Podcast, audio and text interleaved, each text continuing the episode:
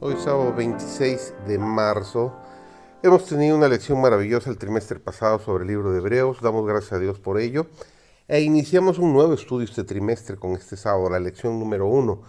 El, eh, título de nuestro nuevo trimestre será El Génesis. Así que tendremos eh, mucho que aprender, mucho que repasar. Creo que lo disfrutaremos en grande y todos aprenderemos mucho sobre este libro de Génesis. El tema de hoy dijimos ya es la creación, su servidor David González, comenzamos.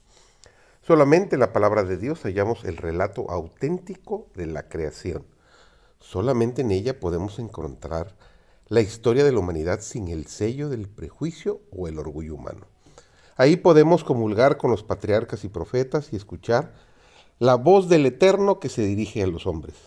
Allí contemplamos la majestad de los cielos que se humilla hasta convertirse en sustituto y garantía, para hacer frente en inferioridad de condiciones a las potencias de las tinieblas, y luego ganar la victoria para nuestro beneficio.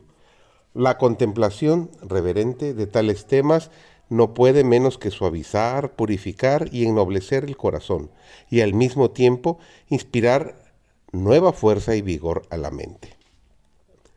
Dios habla a la familia humana en lenguaje que ésta puede comprender. Él no deja el tema tan indefinido que los seres humanos puedan acomodarlo a sus teorías. Cuando el Señor declara que hizo el mundo en seis días y descansó en el día séptimo, se refiere a días de 24 horas que ha señalado con la salida y la puesta del sol.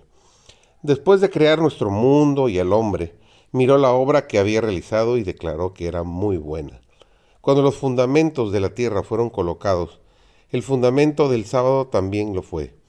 Cuando alababan las estrellas todos del alba y se regocijaban todos los hijos de Dios, Dios vio que el día de reposo era esencial para el hombre aún en el paraíso. Al darle el sábado al hombre, Dios consideró su salud espiritual y su salud física. Al principio, Dios se revelaba en todas las obras de la creación. Fue Cristo quien extendió los cielos y echó los cimientos de la tierra. Fue su mano la que colgó los mundos en el espacio y modeló las flores del campo. Él asienta las montañas con su fortaleza, suyo es el mar, pues Él lo hizo, nos dice Salmos el capítulo 65 y el versículo 6. Fue Él quien llenó la tierra de hermosura y el aire con cantos. Y sobre todas las cosas de la tierra, del aire y el cielo, escribió el mensaje del amor del Padre.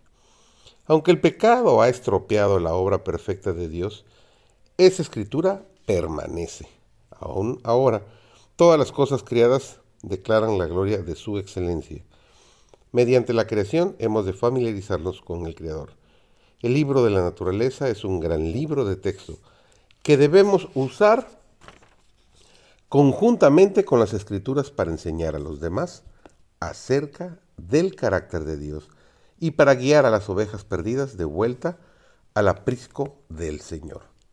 En estas lecciones que se obtienen directamente de la naturaleza hay una sencillez y una pureza que las hace del más elevado valor.